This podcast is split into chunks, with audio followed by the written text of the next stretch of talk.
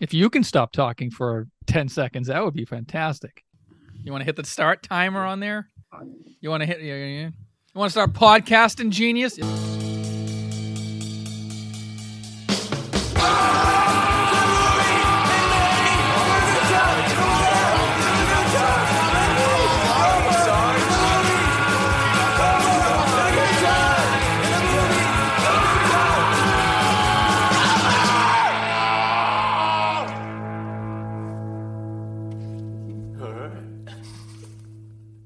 Biff, why are men like diapers? Because they leak from the edge. I don't know. Why are men like diapers? They're usually full of shit and easily disposable. Okay. Pretty good. Yeah. Biff, why did Snoop Dogg need an umbrella? Why does Snoop Dogg need an umbrella, Jock? For drizzle. Drizzle? How I, I, I'm so not street. I fucked that up so many ways. Biff, why are you stupid?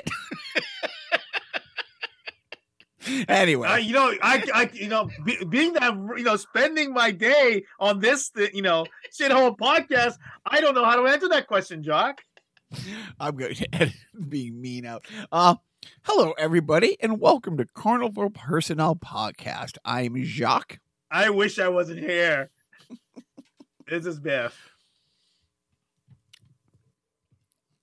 What are we doing? Hey, guys. What are we doing? what are we doing? What are we doing? Hey, guys. It's me, Joe. Remember me? I do remember. Remember you. when I quit the podcast? Oh, those were the days. oh, man. So carefree. going to prison isn't quitting the podcast. There's a difference altogether. Um, hey, I have a very happy marriage. Thank you very much. yes, no. yes, yes. You call it going to prison. I call it love. Oh, see what he did there? He took my little joke and he turned it in on me. Um, so Joe and I just recorded next week's podcast um, with a friend of uh, mine, and now now a friend of. I feel comfortable saying a friend of yours as well, Joe. Yes, a friend of ours. And a friend of the podcast, Mhm. uh, Paul Burke. Uh, really, a guy I met a few months ago during the open mics. Not only is he hilarious, he might be the hardest working person in the the the, the comedy scene here. He has a comedy podcast called Karma and Comedy. He runs his own open mic at the Winter Hill Brewery, where both me and my oldest have uh have gone and done it. And I think I think if looking at his schedule, yeah, seven and a half days a week. He is at a mic somewhere doing it, and he's great. But and it was pretty funny, pretty entertaining. Very funny. You know, him, not us. No, you know, you he he was very funny. You were very funny. I, I, I talked a lot, you were you, and that's why we love you. and yeah. So you know, I don't even think we need to do the the this. Well, I will. Uh, I'll give an update on uh on the the tries and tribulations of my stand up. Almost got into a fist fight with a kid, and this has been brewing for like a month. You know, I'm well, not you gonna. know, I mean, to be fair, to be fair, I mean, Grayson lives with you, so Ah.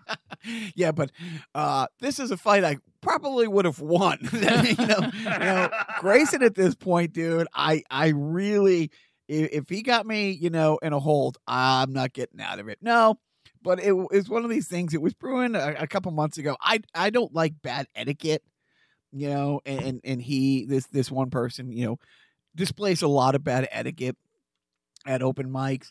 And then one day he just decided to, you know, make a lot of homophobic references because I often wear a Hello Kitty shirt, and I said something about it. Went back and forth on Instagram, and so I thought a couple weeks ago we were gonna.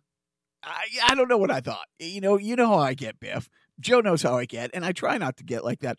And so I went to a mic last week, and I had a joke. Uh, I'll, I'll, you know, I'll give away a little bit of the gold here. I said because it turned out I found out, you know, he was stabbed a couple years ago, and so he was at the open mic with me. There was about 30 people there. And I said, I recently found out a guy I didn't like got stabbed. And I felt really bad because now that poor knife has chlamydia.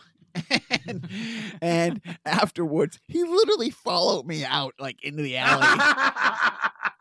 and and and then it was really really sad because you know I like how Biff didn't laugh at your punchline, no, but the but fact the, the threat of violence. and No, because that's way funnier. It I is. like the- You're right. You're right. and I'm like, dude, what are, are you really? Are you, you know, but cooler heads prevailed, and you know, I think we're on a better path now.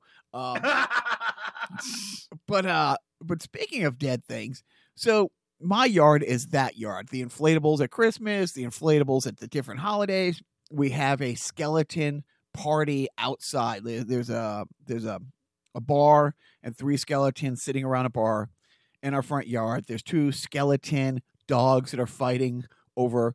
It was my take on um, Lady and the Tramp, like you know type thing. We have one of those okay. solar powered ropes. It's a solar powered rope, and just recently, while I was out there, Solar powered rope. So it's yeah, a yeah, it looks like a rope, but it like Okay. it illuminates at night because it's Oh, it's, okay, it's so one yeah, of those okay, solar got things. It, got it, got it. I was I, I was picturing like uh this rope that like It doesn't. lassos. Yeah, like it does. It doesn't. solar-powered? It doesn't like it doesn't work during nighttime or something Right. like that. Nighttime. It- It's it's and look, we still have. I mean, we can't take the Christmas lights off the Christmas tree outside. It, it is three stories tall. You know, it was paid, but I don't turn them on. But I have these solar flashlights that face the skeletons. And uh, dude, we all the time people go by, take pictures, beep the horn. Recently, some guy was walking while I was putting stuff in the car at like ten o'clock at night. He's like, Dude, I live in the condos over there. I always want to see who has who owns this house. And I told, I talked about it on podcast a couple months ago. We had a knock at the door. It was some kid. Um, you know, I wasn't home. He rings a ring alarm. It goes to my phone. I'm like, hold on, my wife's at home, and I called Ellen, and I said, hey, there's a kid outside who something about wants, you know, is asking about the skeletons or something. And it turned out his mom was in the car. They they were getting rid of some decorations, and they have one of these skeleton dogs and the skeleton vulture. And the dad said, "No, no, no! Don't throw them away. Why don't you go see those people down the street who have the awesome yard, you know?" And and, and it was great. So here's the whole point of this story. The other night, I'm walking one of the rescue dogs in our front yard, and I look down, and I'm like, "Huh, I I I don't know where this came from." And I took a picture and I sent it to management. People have been adding stuff to to the display. Oh my god! Like like there's a different color skeleton hand that has like these like jewels on it and stuff, and they rearranged like parts of the brick so it kind of looks like it's reaching out through that. You've started a movement. Dude, And and I, I'm like, dude, that is awesome. Like like that is pretty awesome that somebody's just like. So this is now the second time in a couple months that people are like, I want in on this. Wow. Well, good for you. You're bringing joy to an otherwise So- dreary and drab community. Thank you. And you know, uh, less less uh, less uh, waste in the landfill, right? I mean, that's all good. All, it, it, I I We're just sort of It's moving the landfill here. That's yeah, true, true, true. Uh, so I have a perplexing question, Joe. Uh, other other than my dazzling company and wanting to see the rescue puppies, why are you here today? Oh, to see Biff. Yeah, of one. course, yeah, no, obviously. and, uh, I, I'm- I'm actually at Jacques' home in his basement. We set up the mixer. willingly, willingly. Yes. you know. Right. Uh, I can leave whenever I want, as long as uh, Jacques is asleep. no, I'm here because you know uh, the we got uh, we got uh, things to watch. We got bullshit to do. We got uh, bad food to Oh eat. to do. But uh, more importantly, I'm trying to test out my new Plex system because, you know, I spent the last couple of weeks. Uh, I actually mentioned on the last podcast I was setting up a Plex thing. Uh, yes, I'm copying Sully because I'm a wannabe loser. It doesn't have any original ideas. And I said, hey, I want in on this $250 plus hobby. So I bought a 212 terabyte hard drive, which I can't back up. So when I lose all of that information, I'm fucked.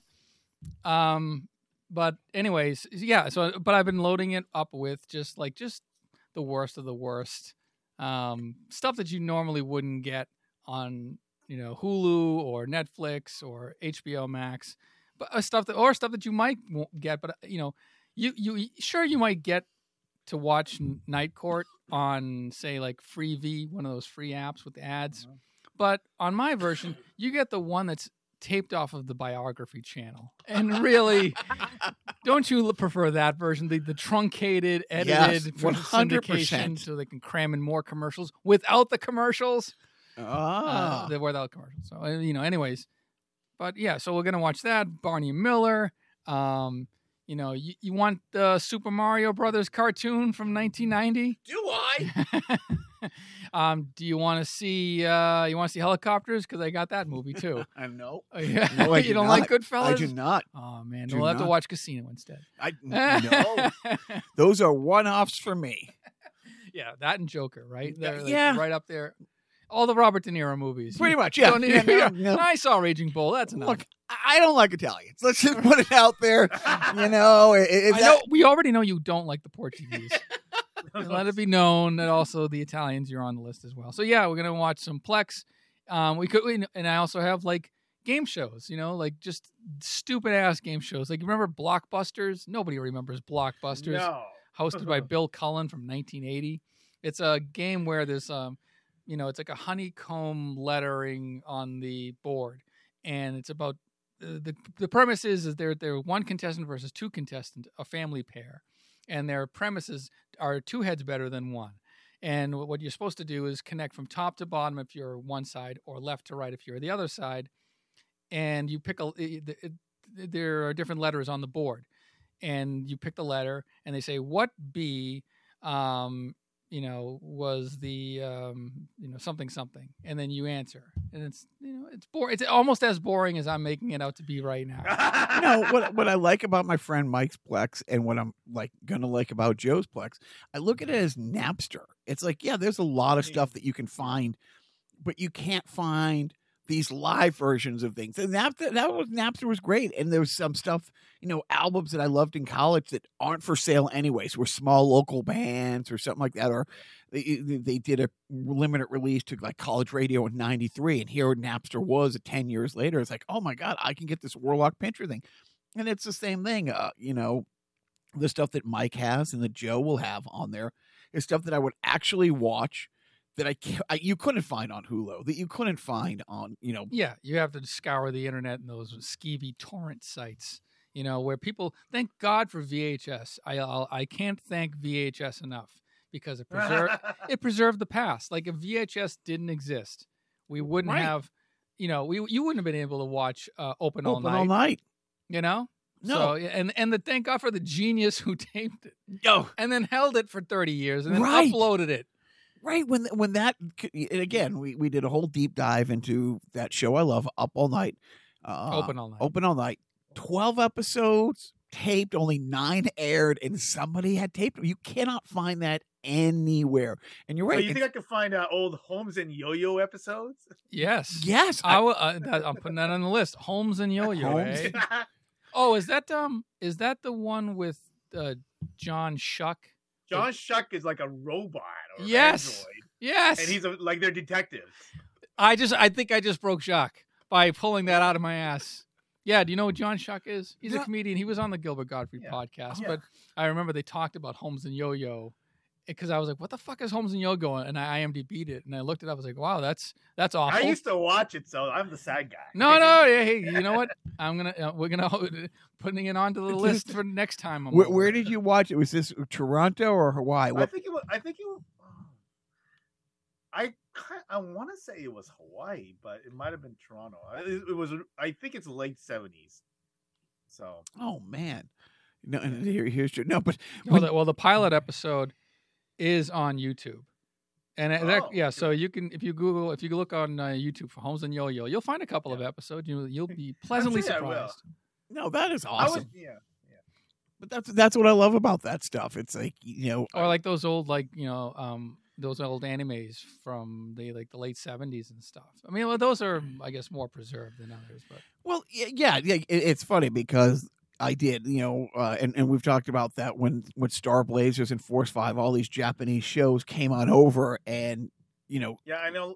I mean, people tell me these, you know, titles, and like I don't know what you're talking about, and then I look at it and say, "Oh, okay, so that's not how I know that particular, you know, work." right, you know? it's, yeah, it was localized a little differently in the U in the, Like Gigantor is not meaningful to the Japanese. Right, right, right, right, right. And, and Grandizer Go, and it's really funny. My favorite part is when they when they brought them over, they didn't do new title cards. They just made the English in a darker, bigger, bolder font, And they over the plastered it over yeah. You know, font. Uh, That's how America does it, baby. We just get bigger and bolder and just stamp it out. That's all. but yeah, that's the great thing about you know you coming up with your Plex thing and our friends. So and, and, you know, look, I don't mind paying for content, I, and and I've I I won't forget this.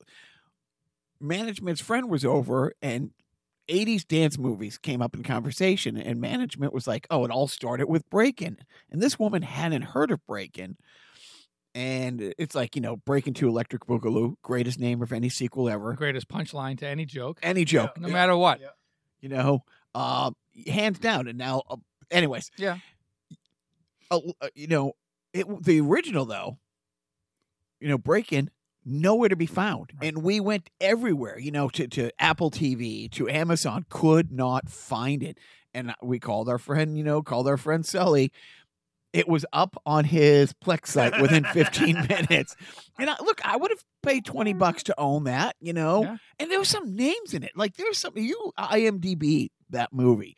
I mean, there was a reason they made a sequel. You know, You it know did what? so well. Somebody brought up on a podcast that I listened to about how made for TV movies from like the 80s and 70s kind of, you know, they just basically turned into the Lifetime network.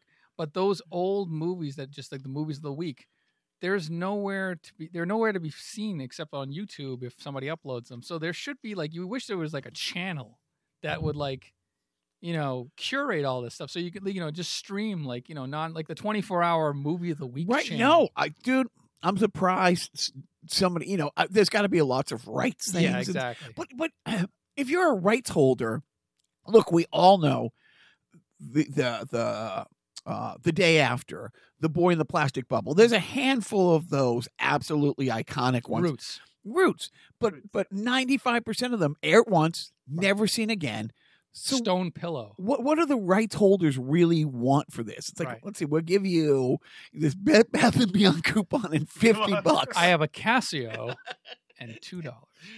you know, um, but it, but but it is. It you know that would be that would be brilliant. And one of the great things is the people who have all these VHS that somehow made it through all the improper storage and the moves, the commercial. So when Joe sends me a link to the second annual MTV New Year's Eve party with Duran Duran, that was awesome. Management loved him.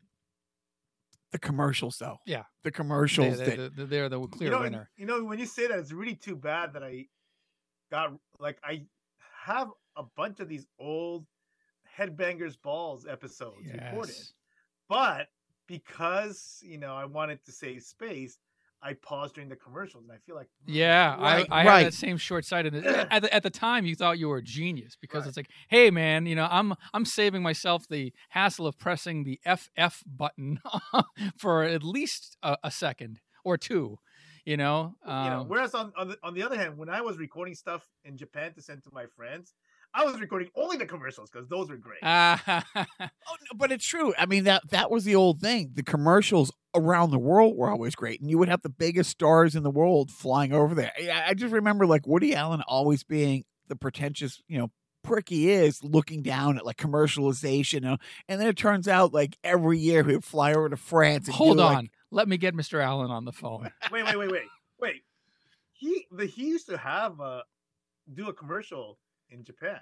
Well, that's that's what I'm saying because back then, the, you know, oh, I'm gonna go make all this money in France. I'm gonna go make all this money doing Japanese commercials, but then I'm going to be back here talking about how awful the industry is and commercialization and all that. right, and they'll never be the wiser. Right. The- the people never and, thought. And you know what the most sacrilegious of the commercials that was? Um, Sean Connery was peddling Japanese whiskey. Ooh, not It's like, Scotch. Wow! How dare you? Yeah, he could have probably lost his knighthood if he had that. You know. He deserves a slap.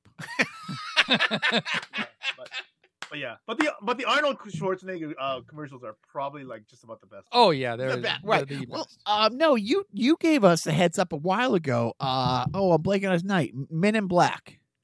not Will Smith. Tommy Lee Oh, Jones. talking about the uh, Tommy Lee Jones, yeah. Those were great. Well, and and not just that, like he to flip the whole story. They call him Jones, and he's an alien. So in those commercials, he's the alien. That's hysterical. Wow. Re- Yes, right, right, right. Yes. Yes, I remember watching those now. And and he did like yeah, those are good. Dozens of them, you know. It was he was It's been the going um, for about twelve years. he was the Hey Vern guy for Japan. yeah, the Ernest P. Worrell. World. Oh man, We will do an Ernest P. Worrell Deep dive. sideshow. Oh god, I mean, I don't. I'm not an Ernest aficionado, but the thing is, w- w- you know, I will become one for this podcast. you know, I'll te- I'll tease a future sideshow. It I used to see them, only see them when I would go see my dad once a year in Buffalo. He was a local guy, not local Oh, yeah. Buffalo. He would only he would he would do He would target local markets. commercials nationally, but for local markets. So he was always whatever, you know, little soda here or whatever. And it did. It was a groundswelling. It, There's a 60 Minutes piece with Jim Varney on like YouTube that explains like how he got started, and it also shows him like doing Shakespeare. You know, yeah, right. and like and, and like it's him recreating a scene from Hamlet, and then he turns to the camera and he goes, "Know what I mean?" You know, like I mean, the guy was a Shakespearean trained actor. Oh my God! Yeah, no, all, right. When well, when you find out that some of these like hair metal bands, you know, all came out of like Berkeley Yes. or or like what Juilliard. Juilliard. Juilliard. It's like Yeah, there's yeah. so many of these. And, and the metal that they play, it's like three chords and loud and headbang. And I'm not talking the ones who are like these proficient, like, oh my God, there's a virtuoso on it. And Yeah. you're like, wait a minute, they spent that, you know, but You good know? for them. You got to be smart to be that Yeah. good. You know, Um, sometimes. you know we, what? we could probably do a whole thing on like you know going from going like there's like like the um the Energizer battery guy, the Australian guy. Oi! You know, yeah. Jocko, right? Right. Yeah, I remember him. Well, you know, all those, you know, these guys who just kind of had this moment of fame, kind of a thing, right? Mm. You But- know, they that Yahoo Serious. Yahoo Serious. But it is true. It, it like you see, because I I joke about it all the time. Like you know, w- when you watch a TV show and some guy has like one line on like you know, you know, uh, Law and Order, Criminal Investigation. He got like three callbacks for that, you know. Yeah. and, he he's an actor. He's doing off Broadway. He's taking classes. He's been grinding, and three auditions for this one. I mean, it, it reminds me of the Weird Al song "Skipper Dan." It's Skipper. Oh, do you know that Skipper Dan song? It's it's one of my favorite ones. It's not a hit It's not, and it's not even a parody. because it's not a parody. It's a and it's, it's an original, but it's amazing. yeah, it's it's it's about the tour guide on the Jungle Cruise ride and how he went. Okay. He went to Juilliard and when all you know, he should have listened to his dad by to, and gone to business school instead. It's just a great, heartbreaking, awful but wonderful song. And, and where the Jungle Cruise is my favorite ride at Disney. It one hundred percent is. There's no close second. And I think that I think that song made that uh, movie with the the Rock happen. It probably. You know what? I wouldn't be surprised. I literally would not be No, surprised. I think it's Disney just trying to say, what other rides can we turn into movies? is there a movie? Is there a movie about the line for waiting for these rides? Um, okay, we're gonna get into some good and some awful. Um, I'm gonna start with something awful because you brought it up. It wasn't gonna be the first thing I was gonna talk to. You mentioned 60 Minutes just now. 60 Minutes has been on the air for 50 years. Ye- Oh God, at least yeah, Maybe more, right? Yeah. The 50 the, the is like most respected. 1970s. yes, The- they're prestigious. They are right. They're, Right. The, they're Oh, sure. the most prestigious Mm. news They would program. ne- they would never make any blunder wow. But until now. I I so I've uh, okay. I guess that means Joe, you take it over. Please. I well, I just saw the tweet this morning that 60 Minutes is promoting Sunday night's episode with Ugh. an interview with Lesley Stahl, interviewing the in-your-face tell you know tell her opinion like it is of Marjorie Taylor Greene, or her uh, known by her nickname MTG. She's just you know she doesn't care what you think. She doesn't care. And the thing is, I will never get over, and I've shown my boys this. She came to prov- prominence. She came to prominence on the national news, well, not the national news, on the national Stage. stage by chasing 17 year old David Hogg down the streets of D.C. after he testified as Senate. He's 17 years old at the time. Yeah, survivor of a mass shooting at Parkland. And she is accosting him. And first of all, why didn't he have security? Why weren't there other people with him? But she chases him down the street for two city blocks, screaming at him that he has no right to try to take the guns, that it's your security guard's fault that your friends are dead. And it wasn't like somebody caught this on film. She was having it filmed. She had a film crew ready to ambush this kid. He's a child. And the survivor, and that's how she came to prominence. And just this past week, here she is on the House floor ranting that 30 years ago Joe Biden took away their guns. When she was when she was a junior in high school, that he took away their guns, and when a gunman came to their school, that's why they weren't able to protect themselves. It's, he wasn't president 30 years ago. Checking my notes, maybe he was. You know, maybe he was. And the fact that nobody will stand up in her party and say, you know what? Uh, I don't like Joe Biden either. These are the things I hate about him. Sleepy Joe, Hunter, all that stuff. But the fact that you're letting her go on C-SPAN, Yeah, there nobody learns, nobody cares, and then yeah, you're trying to defend the media because they get attacked by the right so much, but then at the same time, it's just like shit like this happens. And it's like, guys, you know, I, we're, I, yeah. we're trying to maintain some sort of credibility and you know go to bat for you. you, you let's let's stick with the journalism. I, I mean, the same week that all the, the last two weeks, all the stuff that's coming out at Fox and how much Fox hated Trump and how much Fox knew that it, knew that it was all bullshit the about Dom- and the Dominion and the Dominion thing because um, they got access to machines. All the text messages and the emails, the company emails. They all knew it was bullshit. They all knew, and, and but that's still Fox News. I mean, it doesn't make it okay. But this is Lesley Stahl on 60 Minutes. It's At the same time, it's I, like I, I mean, the fact yeah. that she's interviewing him, I don't think it's necessarily that horrible. But the way they're, uh, because I saw the same tweet and I think it's like, you- like it's like, you know, MTG is not afraid to answer any questions or something like that. It was something where it basically it made her seem like this kind of this it lionized panic- her in a way, Yeah, it's like, yeah, absolutely. It's like, yeah, I like mean, a it's maverick. yeah, kind of like that. I, I, you know, when she's really just dumb as a doornail, right? I mean, well, She's a crazy person, a literal crazy person. Right. I mean, well, this is a person who's a 9 11 truther who thinks things like Newtown and Parkland didn't happen. She's She has said that these, she's been on the forefront, you know, before she became a congresswoman, saying that these are staged, that these are crisis actors. And now she's sitting on the Homeland Security. A person who doesn't believe 9 11 happened is she, she thinks that the, well, we know 9 11 happened, the towers went down, but she's one of those people that don't think anything hit the Pentagon, that that third plane is a lie and all this. Anyways, we- yeah, but the, I, I think what yeah the most uh, we don't know what the it, let's be fair, we haven't seen the interview yet. We don't know what the context is going to be. We don't know how Lesley Stahl eh, will interview or how they're going to frame the questions, how they edit it. But the tweet alone, like you said, Biff, it seemed to promote Yep. Marjorie Taylor Greene as some sort of like John McCain maverick that doesn't play by the typical party rules, and she's going to shake things up. Even even if they didn't intend it to be like that, they kind of made her sound sexy. yeah, No, it- absolutely, it absolutely, is- absolutely. is she that dumb or is this just a grift? And the people, like the people who support her, are they home saying, "Yeah, Biden took away her guns when she was a junior in high school"? Yeah, And then and then you had um the yes other both. the other the other one, uh, you know, um, Boebert. I- i- If you saw that clip this week, it's just an embarrassment. She, long story short, if you didn't see this, Biff, she she had this gotcha. Um, you know, uh, Lauren Boebert, right? Lauren Boebert. There was Are you talking about the uh, the, The where she P. was talking about the provisions? right, Uh, the, on the uh, yeah, yeah, yeah. and she's grilling this guy from yeah. DC, saying that.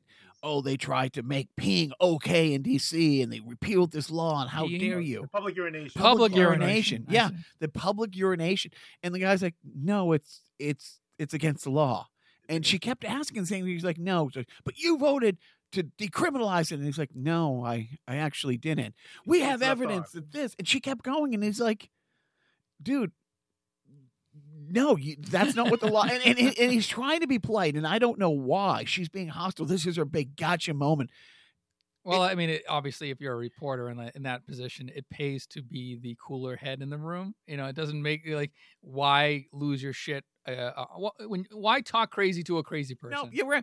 But but the thing is that those are two powerful Congress people And- who- but why are who- they powerful? who could hold up the debt ceiling. Which again, you know, I, Why are they powerful? Because of who they are. Because of the the the, the crowd they draw. right, and it's a minority, but it's the loud minority. Yeah, you know. Um, so let's. it's just it's just staggering how dumb the voters are in this country. It, it's it it literally it is scary, and the fact that they're trying to keep smart people from being able to vote. That's, anyways. and black people. Well, And, I mean, not not so, yeah, whoa whoa, not No, no. saying that black and smart are different. Just all around. If you're black, they don't want you voting. Hi, uh, my name is poor. Joe. I like Uh, to apologize. Um, and then, so let's talk about the amazing news in the last what forty eight hours that uh it had happened. It finally happened. He's finally been indicted. That there's actually criminal charges. on so trial. indicted, and he just can't hide it. Dun-dun, dun-dun, dun-dun. I did- somebody did a couple songs. I've heard a couple songs where, um, anyways, I'm Yeah. not even going to try to break Sorry them down. No, you thank you. Hold on, train back on the tracks, restart the engine. derailed. But uh, You but yeah, he f- get out. He finally has been indicted, and um, uh, where and, and I dude, I, I'm gonna let Well, you guys uh, talk about it. Oh yeah, Biff. Yes, you talk about the indictment, please, and give us all of your I expertise. mean, uh, look, I, it's it's like anything, right? It's like people get indicted, and we'll see what happens. I mean, is it meaningful if he just gets indicted and if he's, you know, if he's not found guilty? I don't know. Like, because like the others, you know, the people who support him don't give a cr- crap, right? They only give a crap if you know if something actually happens that have consequences. So, right? Yeah, I'm bummed that they're not going to put him in handcuffs, though. W- there's yeah, no- has, there's has no that been perp walk. decided? That's been kind of been decided. I heard on at least uh, Yeah. early reports. Well, so here let's let's. let- I know we don't want to talk about him that much, and we've been doing really good the last few months, Yeah, not. But yeah. thi- this kind of have to. He he says he wants to do the perp walk. He wants to be shown in handcuffs. Which, you know, does he really, or is that all again all bravado? Because he will grift off of that. I mean, if more people see yeah, him I as think, yeah, I think. I mean, it, it's probably good for him, right? Publicity wise, to be in the handcuffs. It's something he could use for later, right? I mean, So here's Right. one of the big questions. Um, in the state of New York, um, headshots or mugshots are not public record. So we're not going to see the mugshot unless it gets leaked. Is there any chance it doesn't get leaked? And and if that is a hairpiece that he has, Mhm. you can't take your mugshot with with- you know with It's not a hairpiece. It's a, just a really weird ass comb over. all right. But, Yeah. you know, it's going to be interesting because I mean that was the big thing when um, Phil Spector, you know, yeah, yeah. Those were all wigs, Yeah. baby. Those are all wigs. So, so a couple things. A, a lot of people were saying, "Oh, this is going to help them." It's like you know, Also, did you know RuPaul? All wigs too. all wigs. Uh, did All you know that RuPaul? What? And I did not know this. I just found this out this week.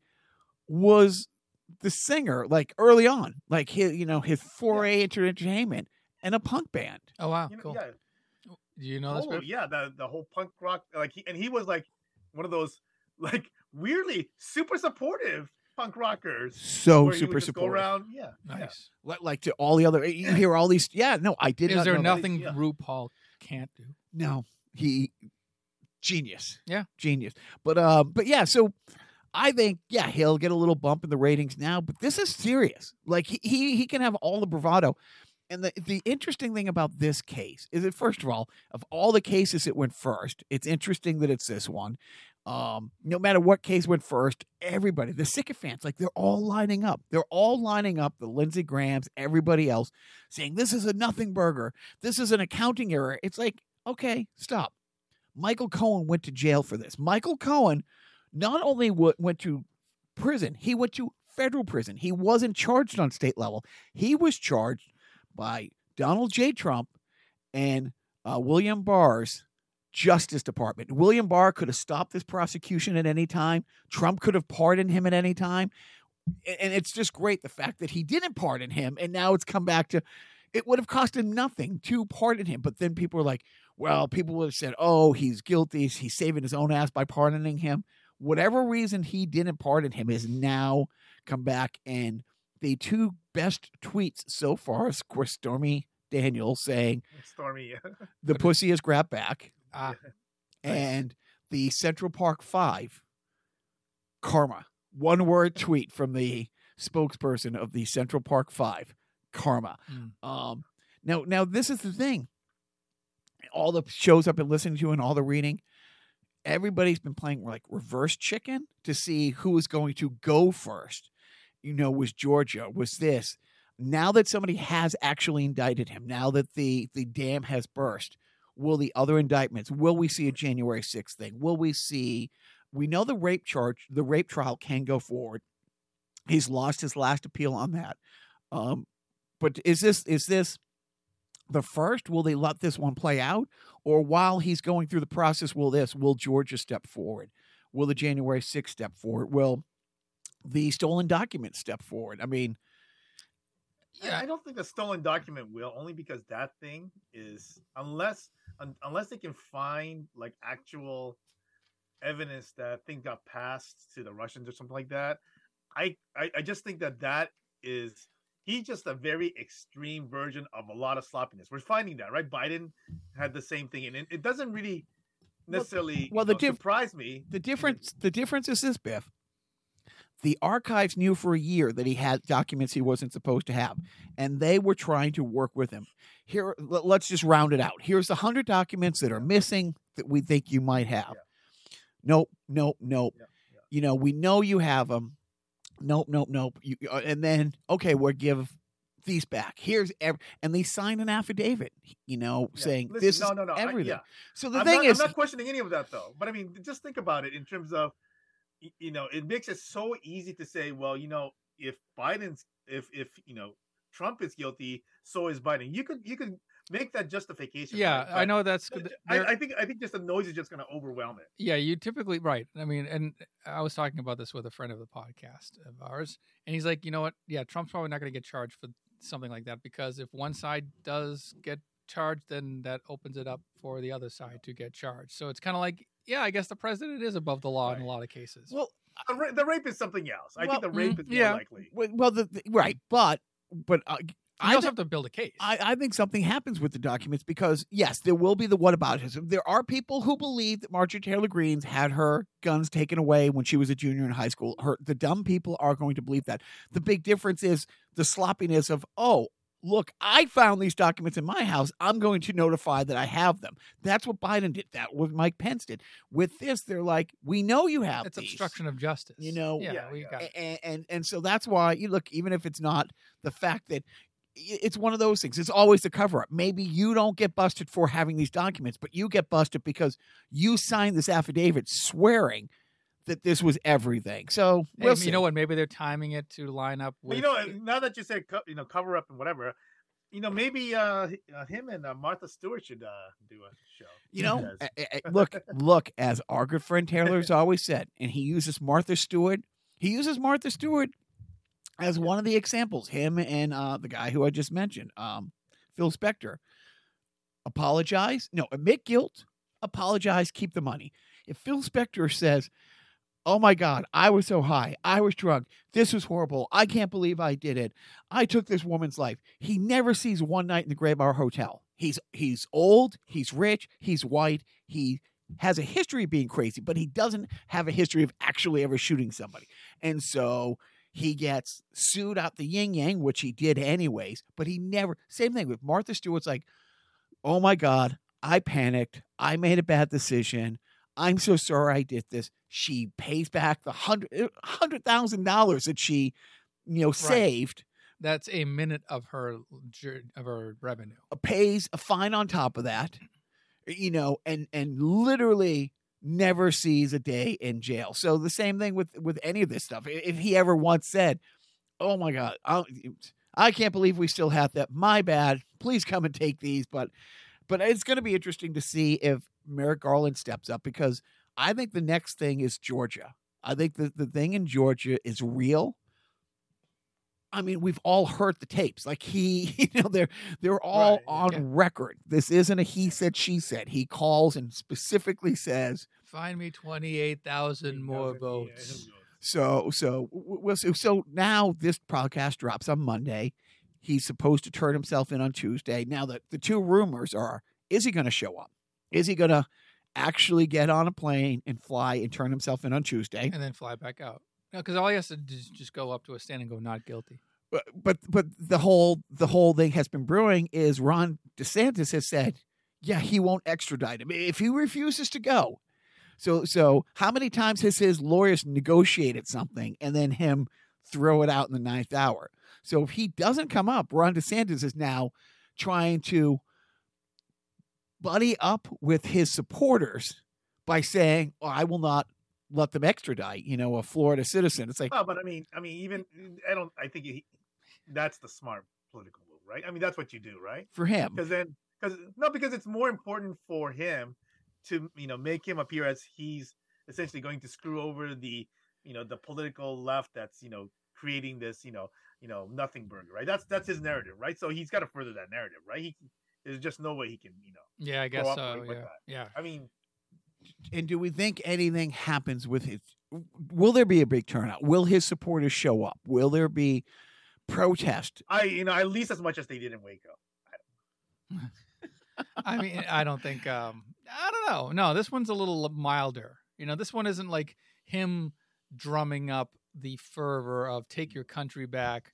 You know, let's all meet at uh, the Capitol on the day that they're going to ratify the election. Now, I don't know how deeply you guys have followed this. Was this a smoke show? Was this gamesmanship on the on the uh, prosecutor's part? So it was a week ago Thursday. It was a week ago Thursday that everybody thought that this indictment was going to happen. The the news was breaking, rumors were coming out of the grand jury room that yeah, they found this guilty. And I remember Al Franken had hosted the the uh, Daily Show that week, and on Wednesday he's like, "If they don't indict him tomorrow, I'm hosting this. I will never forgive." You know, because he didn't want to. He didn't want to miss out on it. Nothing happens. Like nothing Yeah. happens. So Monday rolls around, nothing. Tuesday rolls around, nothing. Wednesday rolls around, and they make the announcement that the grand jury is going to take a break for a month. They're going to adjourn for a month. And dipshit, if it if it was bait, took the bait and he tweets out, they found nothing. I love this grand jury. They saw that this was all political. They saw all through this. I love them. They're awesome. The next day. Like so so so they did. They made a big thing saying they're oh, this grand jury is taking a break for a month. And everyone's like, wait, what? The- No, just just a week ago, the indictments were going to imminent. Even so, two two Thursdays ago, Trump had tweeted out, "They're going to arrest me on Tuesday. You know, I'm going to get arrested on Tuesday."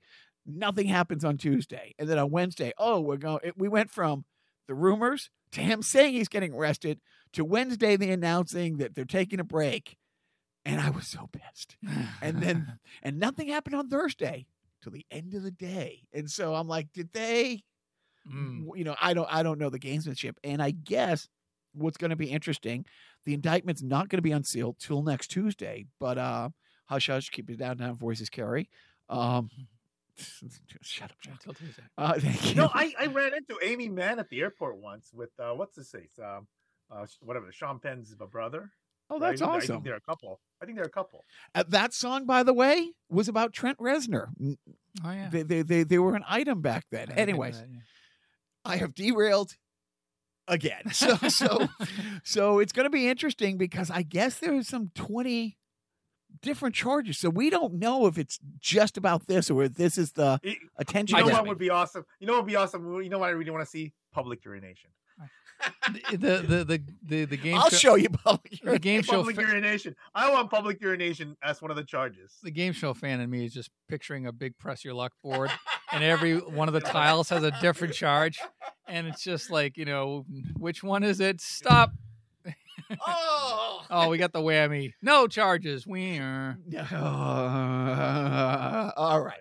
Uh, so where would be? You know what? Uh, that brings us right into self-indulgent theater. And I talked to Joe about this. I don't know, yeah, about the um the heckler slash person who went up at stand up the other day. Oh, right. Should I just play this?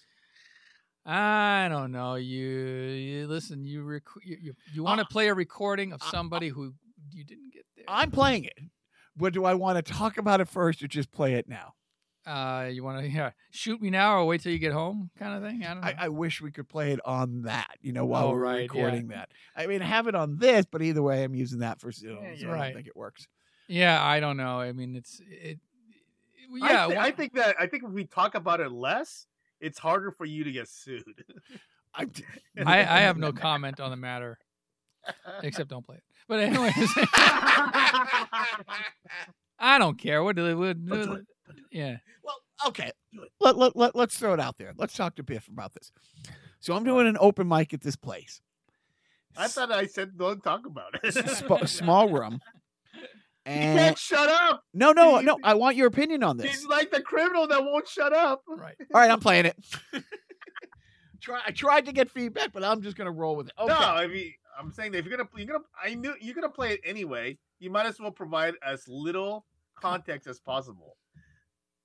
Th- I, I don't know. Th- the- This is this is stupid. Listen, if you play something, you have to frame it. So, right. So Okay, uh, fucking frame the goddamn Okay, fine. piece.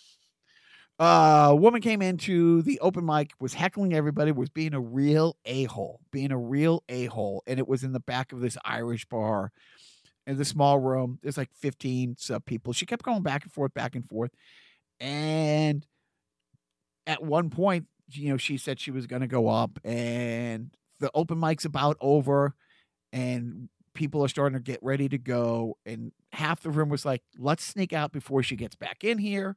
and the other half, which I was part of, is like, no, I want to watch this train wreck happen.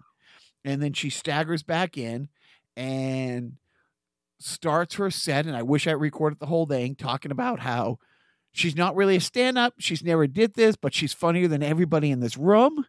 Um, she's done routines at her friends' houses during the parties, and everybody tells her how funny she is, and then goes on to tell this story uh, up- and she was introduced by her request as the class clown of Arlington High of 1990. Mhm.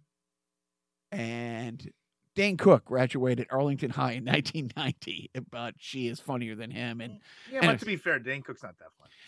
You know, eh, that's like one of those like carrot top things. There are some people who, l- Well, I think Terry Carrot Top is hilarious. well, that's what I mean. And then there's some people who absolutely shit on him like, no, there's no tomorrow.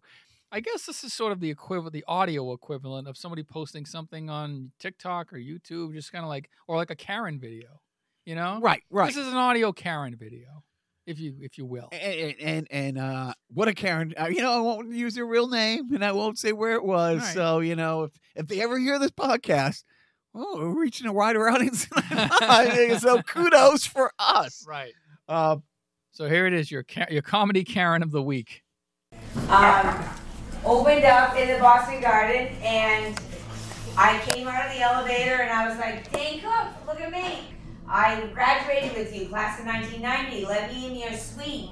He was like, "I don't know anything about you." I was like, "No, you know who I am. I graduated high school with you." No, no, I don't know you. I was like, "Yes, you do. You just don't want to invite me in your suite you know I'm funnier than you because I got class clown and you didn't." And he was like. No, no, no, no, no, no. I was like, oh, okay. That, that's how we're gonna roll with this party right now. Anyways, that's how that night folded out. I played many. I had not never done any of these like open night like things, but I've played many uh, parties of being a comic. But tonight, I'm going to introduce you to my best friend, who's way funnier than I may be. She's the class clown. Kick that canceled gas ass. No, definitely didn't kick anyone. Oh, so good What's his name again? He's so good. Oh. Anyone else hard?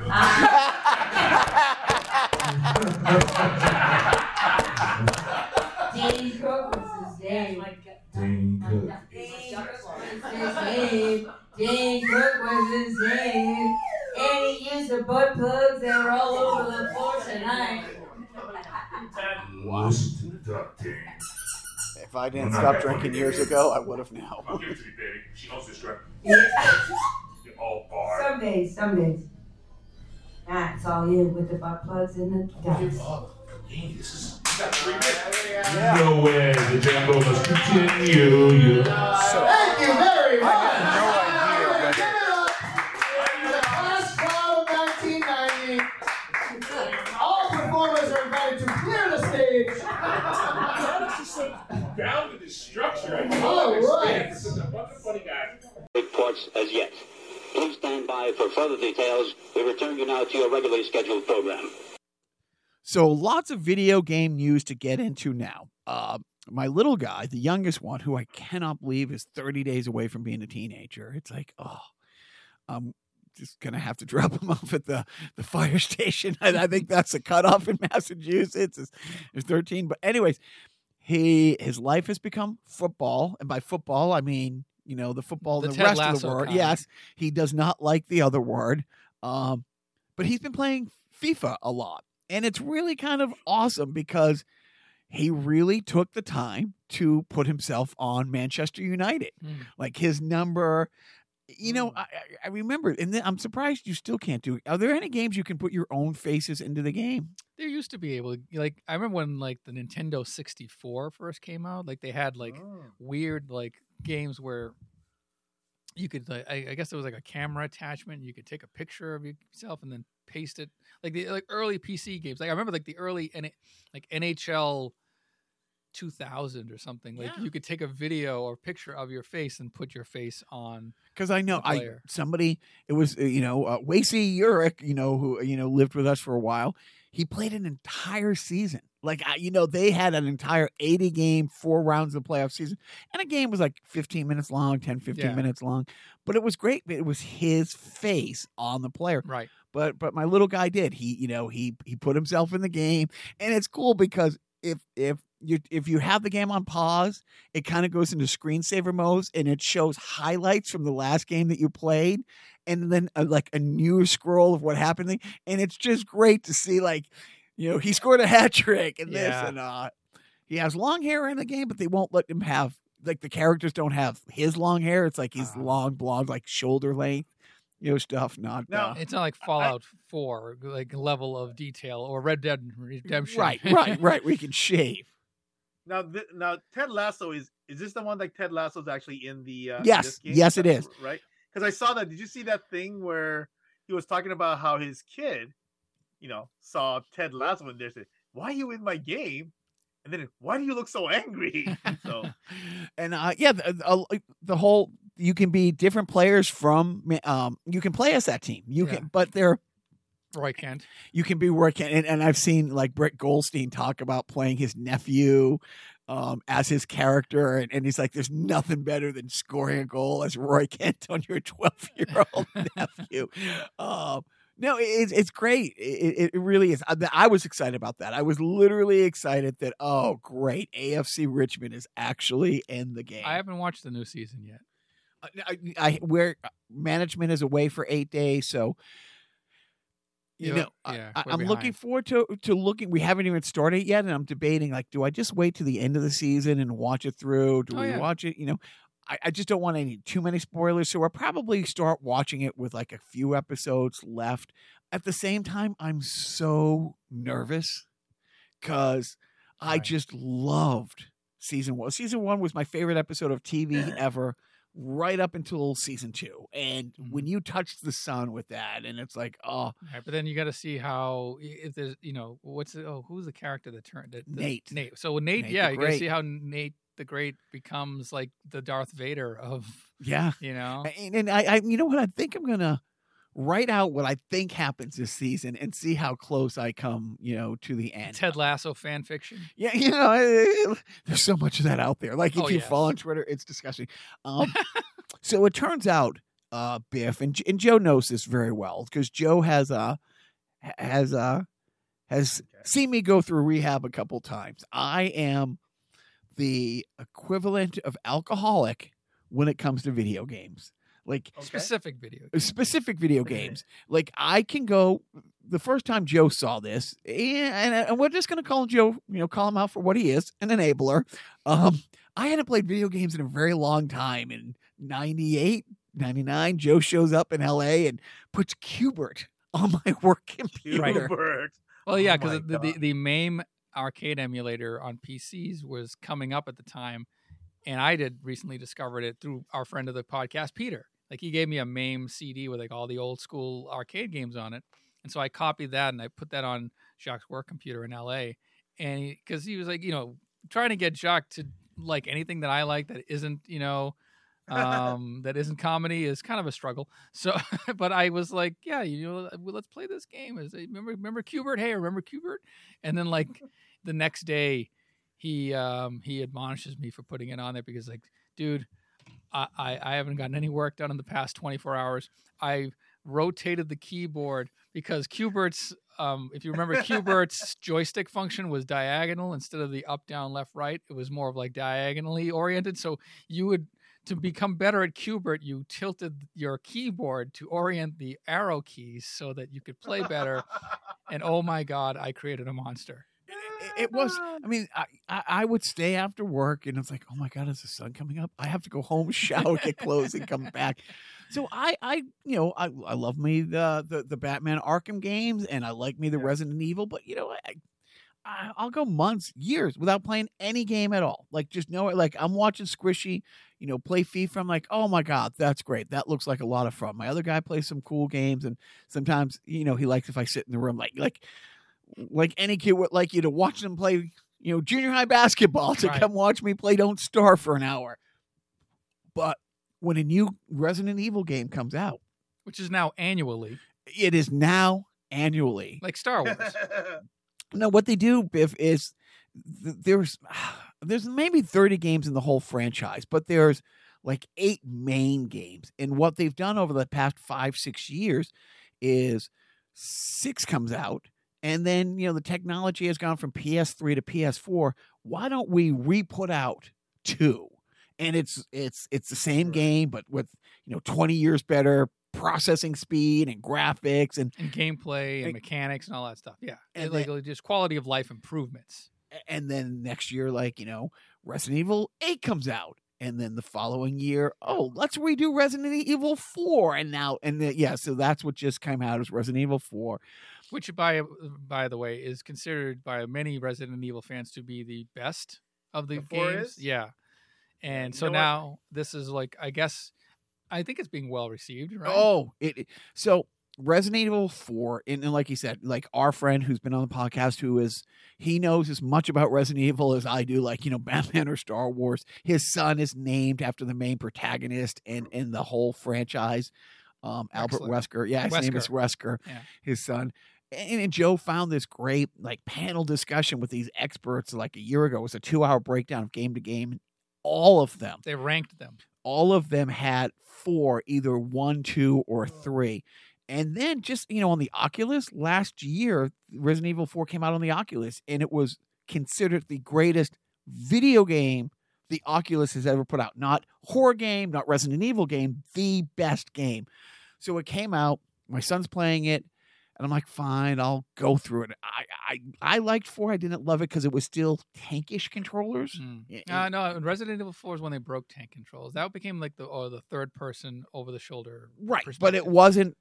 I jumped on the Resident Evil bandwagon with five, Right. and by from four to five, the controllers got so much better. Mhm. It was it was night and day better. So when I went back to play four, I liked it. It's a great story. It's a great story. Um, but yeah, it's great, and it's so great that I'm just telling you because it's like the weekend, and and I can't play the game at all because you know that's the kids' weekend time. There's and only then- one PS5 so far. and there's only one PS5 so far. the other day, it was everything I could do. I had to run to the oh no, and I'm like, dude, what? they're sitting right there Are now. you really gonna just do that? Six- you? It's like a six hundred dollar system, Beca- but they're yeah, available. They're available, you know, you know. But if you get the, you know, you can get the 350 version. I think there's a 350 or oh, four Oh, wow, okay. version. Like a plain kind of bare bones yeah, one. y- y- it's just bare bone ones. And I'm thinking, yeah, but I would then have to get a cheap $125 like TV and put it out in the clubhouse because there's no way I can tell management there's two Right. PS5s in the house. Why are you in your car so often? Why is this extension cord running to the car? Uh, I'm gonna go practice stand up in the clubhouse for the next day. right. And if you hear me screaming at the top of my lungs, it's me doing my act. Oh, but but yeah, between uh the little guy putting himself in FIFA and I'm it's practicing my stand up. Yeah, it takes a lot of practice. and the thing is, I'm talking to Joe about this the other day, and he's one of only two or three people who really get it. Like, I'm going to do an open mic. And in my head, I'm trying to get ready for the set I'm going to do. And I'm like, oh man, at that last level, I could not find that last key that, that unlocks this. And I'm going to have to backtrack. And I'm doing the whole math of like how much time I'm going to have to go back. And then I'm like, oh, but it's now Friday night. I'm not going to be able to do this till Monday afternoon. And, and, and, just the whole unravel, like the time You, it's you find yourself scratching your neck in Yes. between. yes, like I, I literally have, I, I have an addiction problem. Yeah. You know, No, I mean, uh, I, it used to be breasts. I used to think foolishly that video games were not an addiction. Uh, they are. They are. They they release uh, dopamines. oh, one hundred percent. Yeah, I get it. Yeah, back back when I used to play, like Resident Evil was my, you know, like especially the first two. yeah. and then and then after that, I kind of quit because what happened? I think what happened was that I couldn't stop. I couldn't play anymore because I was so busy with Y2K, and then I never picked it up after that. Because I think is that about when Resident Yes, Evil yes, came 100%, 98 or 99? Yeah. right. And That's why I management, was- it- Yeah. it- management loves it. Like there, there are times when you know the different games come out. She loves the puzzle solving process of it. Like Mhm. I like, Yeah. and, and there's been times when I'm like, all right, just hand her the controller so she can figure it because I will get frustrated. You know, I'm not saying I've ever thrown or broken a controller. I'm not saying. You don't have to. Uh, I, I never say I've bitten a controller once. But I have. What? I, as a kid, I remember just going like ah, just like so fucking mad that I couldn't. Like, eh, you know, I'm so I I spent three hours on Mario Three, and I can't finish this fucking game because of this fucking one level. I'm just like, ugh. I can't throw the controller because then my dad will get mad that I broke the TV from throwing the controller. So I'm not gonna go outside and exercise and vent this energy. So no, and you didn't have a younger brother to go beat the shit. I had a younger sister, and I'm not gonna hit a girl. No, no. Plus, my money's on She her. She, yeah, Yeah. yeah. Uh, to the Portuguese women, whew, Yes. don't, don't, you No, know, do not f with them. no, no. Uh, yeah. So yeah, so that's it. Uh, sports. Um, hey, Joe brought something up. Uh, that you know about the uh, Oh. hockey night in Canada that I thought you would uh you, you like to chat about, Biff. The only thing that I really watch with sports now is Real Sports on HBO, and it's a monthly, you know, Real Sports. Right, right, yeah, Yeah, a That's monthly long- thing, yeah, yeah. long running show. It's great. It's a great show. yeah. Um, you know, they had a lot of emotional stories this week, and but one of them was like the you know they usually cap it with a feel good story, and this one was about uh, Harnarayan Singh. Do you know Hanar- Harnarayan Singh? He's um, I, I, I is that the guy that does the uh the Indian broadcast for Hockey Night in Canada? Yeah, he's the Pun- uh, Punjabi. Punjabi guy. Yeah, yeah. So now he's doing the English broadcast as well. Right, Uh, right, right. Yeah, yeah, But he right he he became known as like the the Right. he came to prominence Yeah. with like the Yeah. I think when the Penguins won the Stanley Cup, uh, he had a call that went viral. Um, uh, Yeah. Bonito is it what's his name? Bonito or Bolito? What the fuck is it? Ben- Benino? There's a yeah, Nick, probably Nick Bonino. Yeah, right? Bonino, Bonino, Bonino. He had a call that Yeah, just went yeah. viral where he just kept repeating Yeah. his name over and What over. year? What year is that, Biff? I think that's I think that was a 2017. Yeah, something like Okay. that. Yeah. So, anyways, yeah, he they just made a, a it, it was a follow up story to. They already did a, like a piece on him being the Punjabi, you know, uh, call, but uh, the play play caller announcer for uh, Hockey Night in Canada. But now he's he's he's you know the I guess calling games in English, and it was great. It was just like uh you know he's like he's you know he talked about like the racism that he gets from Yeah. some fans. You know, What? yeah, you know, ta No. shave shave that terrorist beard and get the fuck out of our country, kind of thing. Um, Wait, he's not broadcasting America, right? Did, did, did, did we did we export racism? they might have been playing an American team that Okay, night, all right, and yeah, some no. American fans might have leaked in. Yeah. But um, no, Canada, Canada's pretty racist. Yeah, too. exactly. So, but uh, again, uh, that didn't. Uh, kudos to Hockey Night in Canada Yes. to like bump him up, uh, so to speak. hundred percent. Yes. You know, and but it was great because he's he was also showing the interviewer like his card of because he's you know used to calling in Punjabi, but now he's doing more English, and he has to kind of re reset his brain to like call games in English versus Punjabi, and he's got this cheat sheet of car of um like typical English phrases, you know, like Okay. different ways of saying like, you know, the guy got hit or he or the guy passed the puck, you know, but like just different things. And then one of the phrases that he had to modify was um um he, he lost his bacon. Is that the like something right? Is that the, you lose your ba- uh, bring home the bacon or something But like that? but he can't. Yeah. Yes, but he's a vegetarian, so he had to like swap it out with another word, which I can't remember because I'm not that smart. And I just saw it this morning, but I just I mentioned it to you in passing. I didn't really mean to talk about it on the podcast. No, I think it's great. I mean, I thought you. Do you ever watch Hockey Night in Canada through any of your feeds? Do you get any of the well, games? yeah, I mean, they, yeah, typically, uh, typically like the you know the the Saturday games, I watch the Hockey Night in Canada feed if it's not blocked out by the NHL network. Yeah, Is he hmm. doing the radio or the TV? TV. He is doing the TV. That's Yeah. that, that's a huge promotion. Yeah, Like Hockey Night in Canada. well, he was doing the TV call into Punjabi as well. I don't know if it still is, but Hockey Night in Canada forever was the highest rated show Yeah. in Canada, and, and, it's, and maybe it still is. So that's fantastic. I don't think Dancing with the Stars made it up there to Yeah, bump yeah, it off. yeah, so. you know, are you saying Canadians can't dance? I'm not saying. Okay, I'm not gonna- but that that that Saturday Saturday night eight o'clock slot is still still a monster. yeah, So he might not have the main game, right? Because what's going to happen is, is they, there's the main game, right? But then they're going to have the regionals are going to get the like. So if if let's say if you know Toronto Montreal might be the the showcase game, right? But then if Ottawa's playing at home at eight o'clock, then you know th- that market might get Ottawa's. I think that's the way it kind of works. Is it like the. NFL does here? Like if if the Pretty much, Patriots yeah, are pretty much, playing, yeah. but if they don't Pretty sell much, yeah. out, you'll get somebody else's market game, and so okay, interesting, but still great for them. and he was telling his story about how when he was given the job um, with Hockey Night in Canada originally, like the just a Punjabi um, calling uh, job, he didn't want he he so landed his dream job in his mind that he, and he was such a nice like kind of humble guy like he didn't want to even ask for travel expenses he flew himself out he rented his own car he would call the game he would uh, rent a car you know to go back to the airport find a bench to sleep on put his luggage between his legs so it wouldn't get stolen and then get on the next flight What an amazing story! Seriously, that that's that's absolutely great.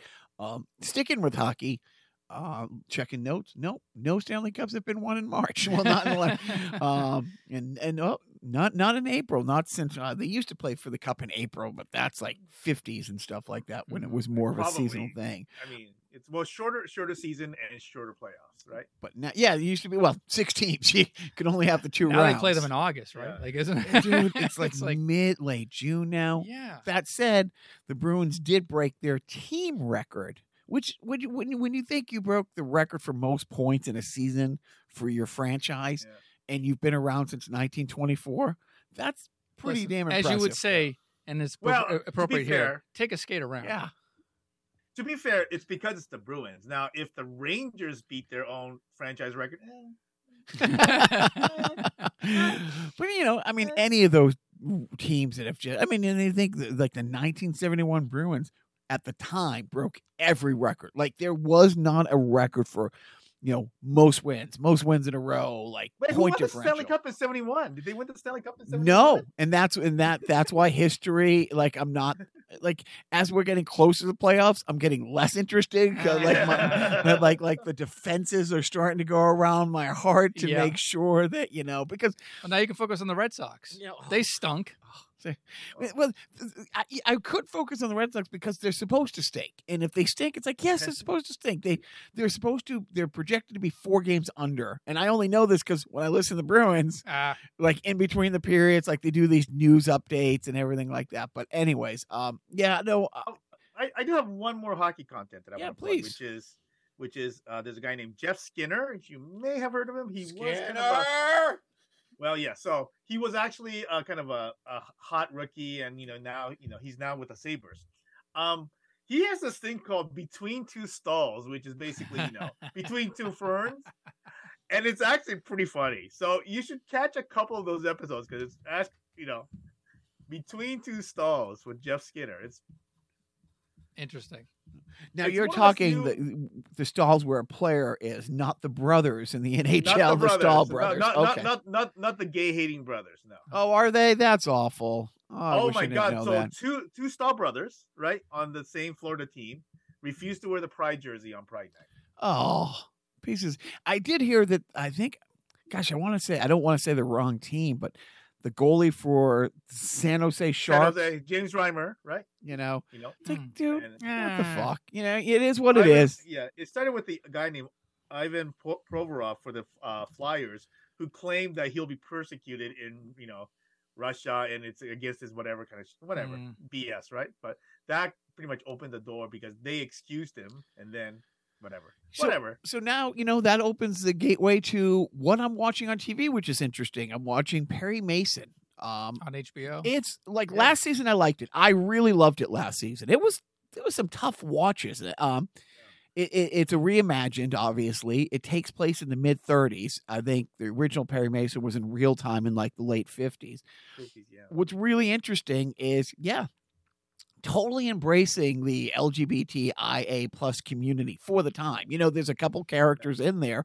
Um, there's two characters in there where it's the same roles, but they're different, like, you know, reimagined. So Perry Mason's partner, you know, and, and the TV show was his secretary. Here they're on equal footing and they have a secretary, uh, but she's gay. And of course, gay 1930, so it's not out, but it's a great storyline. And it's funny because one of the people who works in the prosecutor's office is a gay guy, and they have to go to events together all the time as a couple. Ah, and their relation, their relationship is fantastic. funny. You know, I mean, she says something clever and Woody a few episodes ago, and he's like, "You might actually be my perfect woman." And she's like, "Clark Gable's your perfect woman," you know. But it's funny that here these guys in the NHL are like that, but here's this reimagined show where you know one of the detect like I oh I wish I could remember Perry Mason's um I don't know. anything about it. detective. Oh, the, the show was great, and it's um and and he uh I mean, Raymond Burr is famously gay. Right, right. But that's that's you know, but but in these characters, you know, and, and the detective now is what's amazing is I- I love old Hollywood, like the history of and how it looked. Dude, it's amazing what you can do now to make it look Oh, the- like yeah, you can CG the shit out of stuff. Yeah. y- y- you know, there's these shanty villages that were all around LA. I mean, LA was the, sh- the shithole of the shitholes for well, it still is, but uh, Mhm. but you know these shanty towns and stuff, and Mhm. you know, and and they Well, I mean, to be fair, like Hollywood and Vine is so cleaned up now. oh So Well, it's, it's like Times Square. Like Times Square, what Times Square is now. In 1977. Whew. Oh boy. wow. well, e- even Even in 1985. Yeah. Yeah. It was. Yeah. It was until the mid '90s that it really. it wasn't until Giuliani bust out all the homeless people yeah. and brought in all brought in Disney. you know, put I remember when, yeah, when I first whatever happened my- to him. No, I landed mayor. at my parents' uh, house. Uh, I visited my parents in like 1985 or 86, and uh, took the shuttle to uh, like a Hilton on like 53rd and 8th or whatever. And literally, about a hundred yards from getting off that bus and walking towards my, you know, parents' uh, apartment, I see you know this dude just kind of running, and this lady goes. Catch him! He's got my purse. Oh jeez. within within the, like the first three minutes of being in New York City, I'm thinking, yeah, that's that's I remember that. That's what I heard about this place. Yeah, okay. Oh, but but uh, but it is. It's amazing to see. Like, and they and then they weave in all the stories that happened at the time when. eh, You know, it, they would the, the city would just take over property by eminent domain and pave it over. And fun, funny enough, it usually was the immigrant cities or the poor Oh, do cities, tell. or, the, or where them their black folk live. So we could just Watch the New York documentary that uh, uh, Ken Burns' brother did back in the 2000s Oh. for PBS. It's like a, a really great eight part like series on the history of New York, and it actually it debuted right before 9/11. oh, and then they did a 9/11 episode. They did a World Trade Center Wow. episode, like the building of the building, and then obviously what happened. And it was just it's compelling. But like they talk about, you know, how you know Greenwich Village, I think it was Greenwich Village that fought back against the um the the the, the, the highway Right. uh, program. They were just like there was this guy Moses, I forget his last name, but uh, never drove a car, but he was the director of transportation or whatever in New York, and he was all about building these goddamn highways You know, there was and a, destroying cities, or uh, uh, sorry, destroying you know c- uh, neighborhoods. you know, I'll post it. I'll do a little research. 'cause I wish I remember the name of it. But Alec Baldwin did a movie a couple of years ago about the guy who literally strong armed everybody, everybody on the political side, on the public. He's the one who built all the bridges connecting, you know, Manhattan to the other be the boroughs. same guy. and it, it, it's unbelievable. Look, it, it's like manifest destiny. Wow, you put a nice spin on genocide of Native Americans. but but back to the Perry Mason thing. Yeah, it's interesting how how right they got that, that they've woven woven into what actually was happening, and, and it, it's just great. And you know, our our good friend Al. Uh, who's been on podcast, Al the Toy Man, who's now Al the actor and killing it. He's done a lot of episodes of Nice. Perry Mason. He sent me some pictures, and I, I'd, I'd have to ask if I can post them. I, I guess I can post them if Oh, those. you ep- ask people if they can. You can post pictures of them on the internet. It- how how nice of you. It's good when you get their consent before you post uh, unknowingly. They're posting their pictures on the internet. you done? Yeah, I think. okay. Is that what you call a call? Is that, it's called a callback. Is that what you call it? Uh, well, I guess so. A call back to an earlier discussion that wasn't recorded, but yes. but he um but you know, he's done some extra work on that show and he looks like he fell out of 1936 in the outfits he's in he's a good looking distinguished guy that like yeah i can see him in a you know in a courtroom and, and all this stuff He was Um, born older. how's that I say you were born older. um so that's what i'm watching what are you clowns watching Yeah, Biff. What are you watching? You know what? I have to resume it, but have you guys seen the uh, PBS documentary "Fight the Power" No. on the origins of like you know rap music? It- Oh, I mean, it's really, really intriguing in terms of you, you kind of see the you know you know kind of how it kind of how the music morphed into rap music and the origins of it but there's a whole lot of that the kind of the background of this is the shit that was going on in New York at the time and, and there's that that whole thing is just freaking amazing there's a similar lot one that came yeah. out. Of, oh, sorry, Biff. There's a similar Yeah. one that came out years ago, not too long ago, called Hip Hop Revolution. And I want to say it's almost Yeah. the same kind of thing where they go through Yeah. the different iterations of, Yeah. of hip hop. is that the net the netflix one? I think so. Yeah. because the netflix one had all the guys in it It- it's like Right, who like, you were know, there Five Freddy and all that right right and, and, the funny thing is it's like you know and biff you probably know this is a pretty good trivia question um joe what is the first rap song that charted in the top 40 Um, I mean, I want to say it was Rapper's walk this way right but it was wa- Probably, probably no? Walk This Way. no No, it's not Rapper's Delight. you, you you you've already touched on it you've already mentioned uh, somebody who had something to do with it Oh no. Are you blondie's talking about blondies Blondie's considered Oh. Rapture. right. and and, Rap- and is she was considered- hanging out yeah yeah with Fab Five Freddy and and name checks them in that rap, Yeah, and it's right. technically the fir- so of course. White women invented rap music. You heard it first on Carnival Personnel Podcast. Um, but yeah, no, there was there was it was that great documentary, and everybody was in it. And She's- it, she's like the Miss Daisy of rap music and it's funny because you go way back, like they were they were trying to trace like cassette tapes. It would just people would just Yeah. pass around tapes, and there was a guy in Philadelphia who basically is this is the first rap song that like was going through the underground and said no I'll, I'll watch that i can i can't Yeah. watch enough you know it's like it's funny because you they were talking about a bunch of different people who like rick rubin who was you know literally? You know, oh, no, gigantic goose, one hundred percent. But it's like, But hey, man, deservedly. d- but He he he, he, he earned that. he really did. I, I mean, I mean, he, you know, and how many of these people like they've been introduced to him? I was like, oh, well, because he was this, the man behind the curtain. He was becoming this legendary status, and when people like, oh, I'm going to be meeting with, wait, he's a short little white Jewish guy, like, Did you like, see the um? Did you see the one where the David Letterman one? Like I think it was. Uh, uh, I think I don't know if, who was he. Who was he doing an interview with? Was it Jay Z or something like that? But Rick Rubin was like in the in in the um my next guest needs no introduction. One of those things, and he goes to somebody's recording studio, like home recording studio. And Rick Rubin's there, but he like he's like real bohemian, like he's not wearing any like shoes or anything like that. He's got this really long like David Letterman beard, you know. Um. Anyways, I just thought I'd throw. it No, but. I, dude, dude, good heads up on that. I, I will definitely Yeah. check out And Fight you know, the you Power. know the super short Rick, Rick Rubin story. You know, um, he also produced the Black Crowes, who's from Georgia, and originally he wanted to change have their them change their band name to the Cobb County Crows, spelt with a K. oh, That's the kind of dude oh, oh, he is.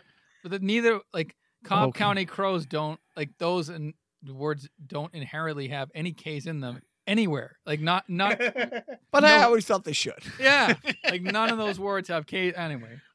Uh, anyway, Are- Are you watching anything, that- Joe? Or- no, you're watching everything on Plex simultaneously. I basically, yeah, I, I love the only thing I like about, I mean, the, the main thing I like about Plex is that it's all stuff that I want to watch, Yep. and I can just hit shuffle, and you know, I can watch, you know, my own little game show network or buzzer, or I can watch, you know, I finally digitizing, you know, the the best of the Electric Company DVDs I bought in the late 2000s, or the Benny Hill collection that I found, like all- Benny Hill. Benny Hill. I Holds up, what's that? holds up.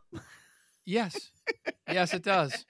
Uh, In my heart, I yeah, I love. I loved it. I, I don't care. And one thing, you guys have not watched a new History of the World because it's getting panned all It over. the stunk. place. It's it's not It's- good, it's Biff. bad. Yo, like that's so everybody that. I've talked to, and I, I I want to watch it before I. Uh, Joe wanted me to watch it. I think you started to watch it before I did, yeah. and you didn't say anything. You're like, oh, let me know when you see a couple episodes. well, actually, I didn't start watching it. My wife, uh, my wife, she, you know, we we we, li- we, we have different uh, schedules, you know, and she was watching the History of the World. Oh, no, actually, she did ask me if I wanted to watch it, and I was like, eh, because I had heard that it wasn't so good. So she started watching it, and then I popped in like an episode three, and I watched that, and I was like, every episode has a reference to another Mel Brooks work. You know, like they'll quote a like, "Why? Why didn't somebody tell me my ass was so big?"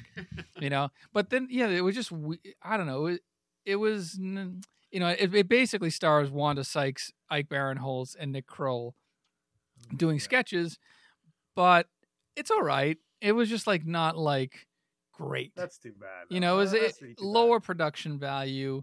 Um, some of the sketches I think leaned into that because they were making fun of like local commercials. right. Um, you know, like oh, there was like one where Nick Kroll is uh, he's like this Italian guy who's he has like a warehouse of statues.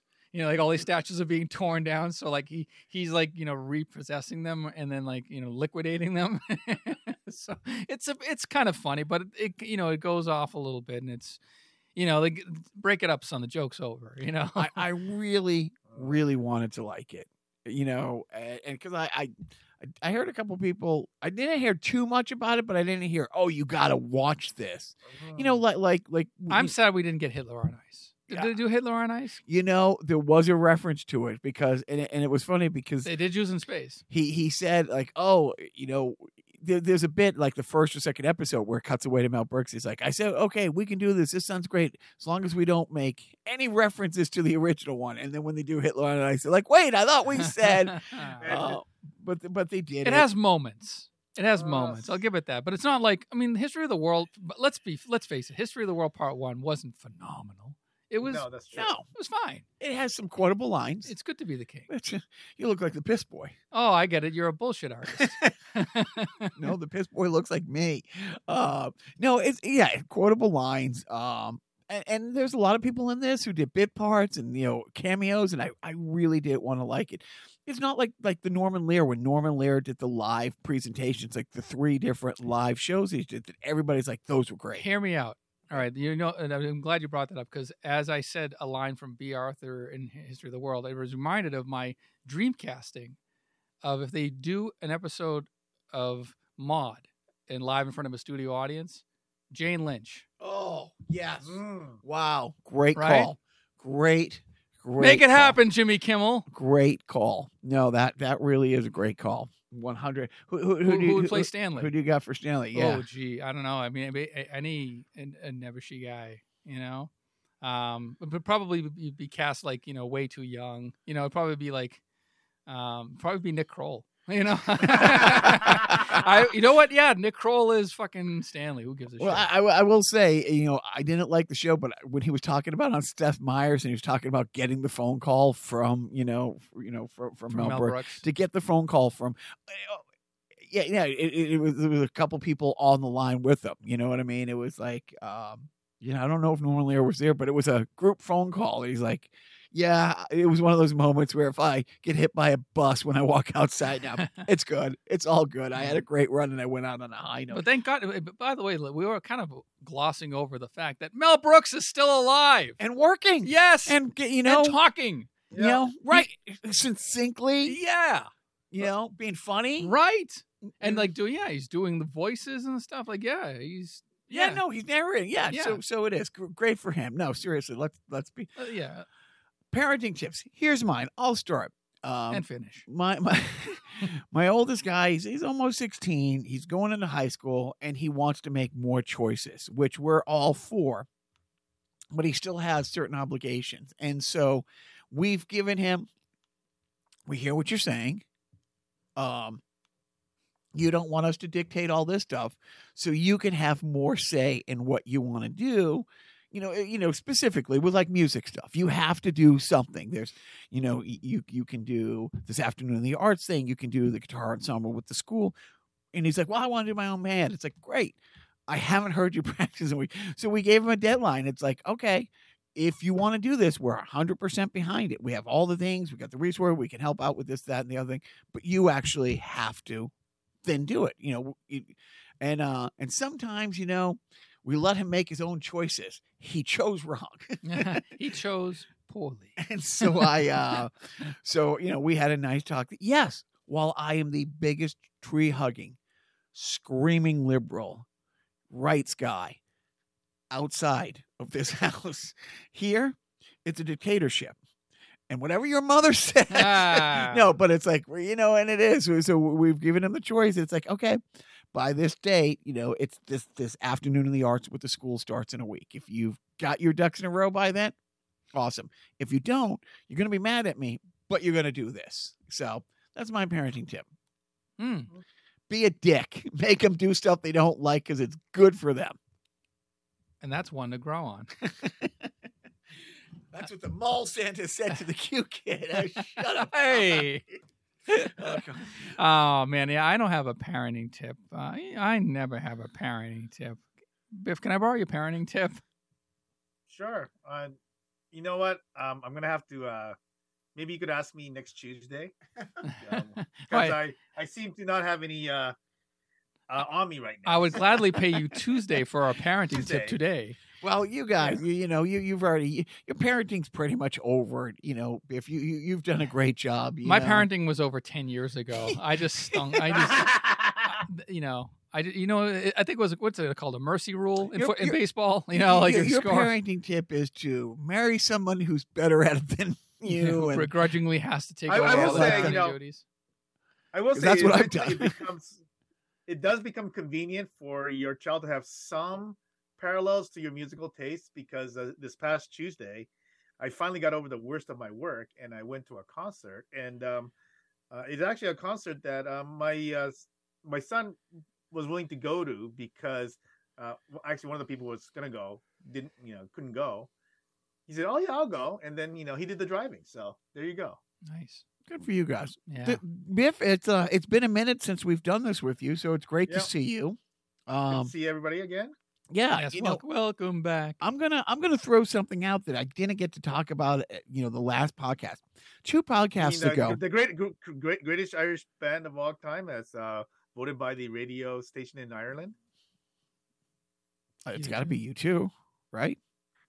Uh, of course not. It's Thin Lizzy. Oh, I'm sorry. So, And if the Irish say it, you know they're right. a couple weeks ago uh, on the podcast where we started off by you being Biff, which was hysterical. I went out. The last song I played on the ec- the int was was moving right along. It was you know part of the self. Oh no, it was the self indulgent theater. It was the self indulgent. Uh, as I'm, and I didn't know what I was going to play during the podcast. I said, "Oh, I'm going to you know put a put one of Joe's old songs in there." I was listening to it, and truly for a second, a couple times, I went back as I'm listening back to this, thinking that I had put in the original, hmm. moving right along because this is going way back. What the, one of the first twenty podcasts we did. Mm, no, I mean it was about like a year or so in. But Joe has his friend Peter, who's you know an an, an actor, a puppeteer, mm-hmm. an amazing curator, writer and a a writer, writer. yeah. I mean, he- he- He's well, he- by the way, let's put it. I'm going to plug uh, my friend Peter Peter Sophronis. He has a podcast. Peter Cosmos Sophronis. He has a podcast called Putting Two and Two Together. It's a like a weekly uh, soap opera, basically. Um, but uh, yeah, I mean, no, nobody on here is going to listen to it. I get it. I'll listen. I, you know, but it, it, he's re-releasing his first two seasons and a half of this podcast. Um, he kind of George Lucas a couple of the early ones, like with an actor. So, anyways, so clunky. he, yeah, right. There's a couple of McClunkies in there. No, but he's going to re-release each episode once every week until um, the new season comes out, and which is like you know two months from now or something. But check it out if you like, uh, you know, gay orient. No, it's not necessarily gay, but okay, it's about a gay couple um, called "Putting Two and Two Together." And anyways, he's a friend. And I like him, and I want to, and he's, and he, God damn it, he puts so much work into that, like podcast. That, like, that's an actual, like, real podcast. No, I, I i've heard podcasts like that. He also, you know, he, he he him and a former partner of his used to have a puppet show that they really, you know, right. put a lot of work into and stuff like that. No, really great. So, anyways, as far as our podcasts go, Joe and Ham did did you know moving right along, you know, by Fozzie and Kermit, and honestly, the two of you hmm. Were just so spot on. There was a couple times I'm like. Was this a mashup? Were we going from the because you you were editing the podcast then, and I didn't know if it was this you guys the whole way through. I want to take a second to say, absolutely blown away. So impressed with you and Peter, and that's the last thing I'm saying on this podcast today. Oh, thank you. Oh, thank you. Very nice. That, yeah, that was it. Well, actually, kind of was a mashup because it was a mashup of two different takes. I have some fun. To, yes, that was both Peter and me playing Fozzie and and Kermit in uh, happier times, I guess. Which was, you know, when we were younger. Which is always ha- the past is always happier, isn't it? Isn't it? Don't you agree, Biff? I eh. no, no, You're more of a you're more of a now and future guy. no, no, no. I was bullied as a child. Yeah, exactly. Me too. By him. Do those glasses pick up good HBO on television? He bullied me on television, and I and I stayed friends. Actually, our our, our friendship our friendship grew stronger since then. Oh my! you, you but know what it- they say? You always hurt, you always hurt the one you love. that's right. That's right. You know what? I am. Uh, I do mean to hurt you. So yes, thank you for the reminder, Beth. I need to hurt him. Yeah. Um, I'll do it by playing nonstop uh, press your luck episodes tonight, where he goes insane. Anyway, well, thank you for listening to our podcast, and uh, I'm I'm glad to be back in the presence of Jacques in person. We're gonna go watch some stupid, like really, we'll find the dumbest things, the dumbest things, and we'll just laugh, and then we'll eat stuff, and it'll be great, and we'll forget that we're married. Oh, it'll be. Oh, is that by To each other? Wait, you're married to each other? no, no, no, no. That we have uh, uh, wives, and uh, you know, you know, it's just fun stuff. You know, we're just dicking around. We're just, you know, it doesn't mean anything. You know, we're just two guys hanging out. You know, I'm sleeping over. What's what's the big deal? Why are you looking at me like that? I don't know. It's normal. It's normal. And and yes, we're sharing the same bed, but yes, it's normal. It's normal. That's like what two bros do. All right. Don't forget. A bear in his natural habitat. A Studebaker.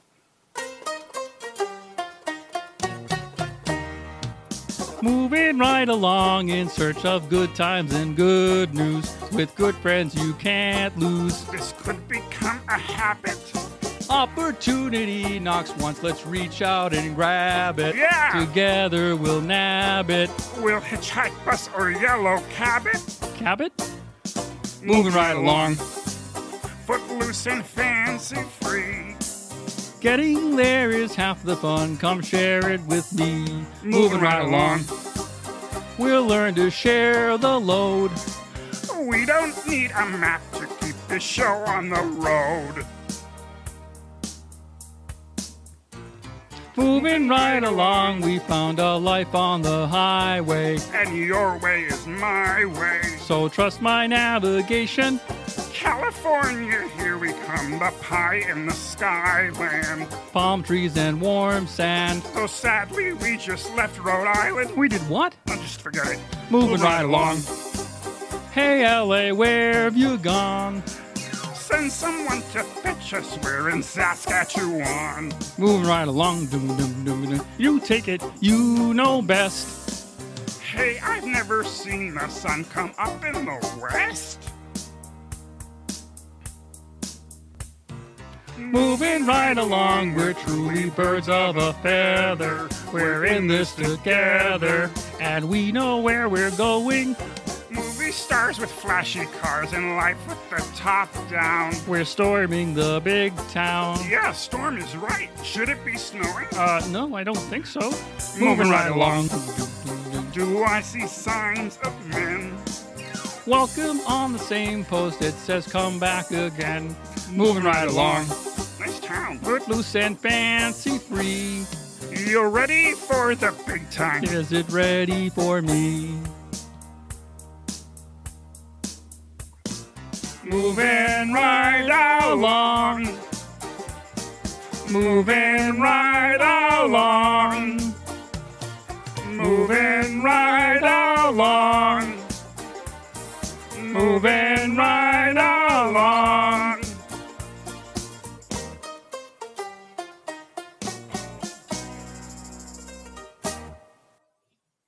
Hello and welcome to Sideshow. Uh, a very special episode of Sideshow, which I think they all are. If anyone hasn't figured it out yet, uh, this is our Muppet tribute episode. Again, I'm Jacques, I'm Joe. and we've had a good half dozen guests. We've had more than a half dozen, but we've had a good half dozen guests. Each and every one says they had a great time. They really want to come back, but they'll say whatever they need to to get out of Joe's basement. Peter, a few weeks back, came in and we did a Looney Tune episode, and Peter said, "Oh, I would love to come back." And so far. I don't know if I said those exact words. he he said, "Would you please let me come back? This was the greatest moment of my life, second to none. I peaked or something." Like, yeah, I'd do this again if you guys ask really nice. yes. So thank you, So Peter. how much for am I joining getting paid for this time? Uh, Twice what we did last time. Two times Double. zero. Great. Yes. so um, Your agent drove a hard bargain. Thanks, Bernie. Yeah. But uh you know, Joe and I have always been Muppet fans. We we quote there's and we'll get into it. Some of the lines that we quote back and forth to each other all the time. We've talked about doing one of these, but as I came to find out when Peter was here last time, just talking off mic and stuff like that, and about his side Who's projects, no. that uh his love for uh for for Looney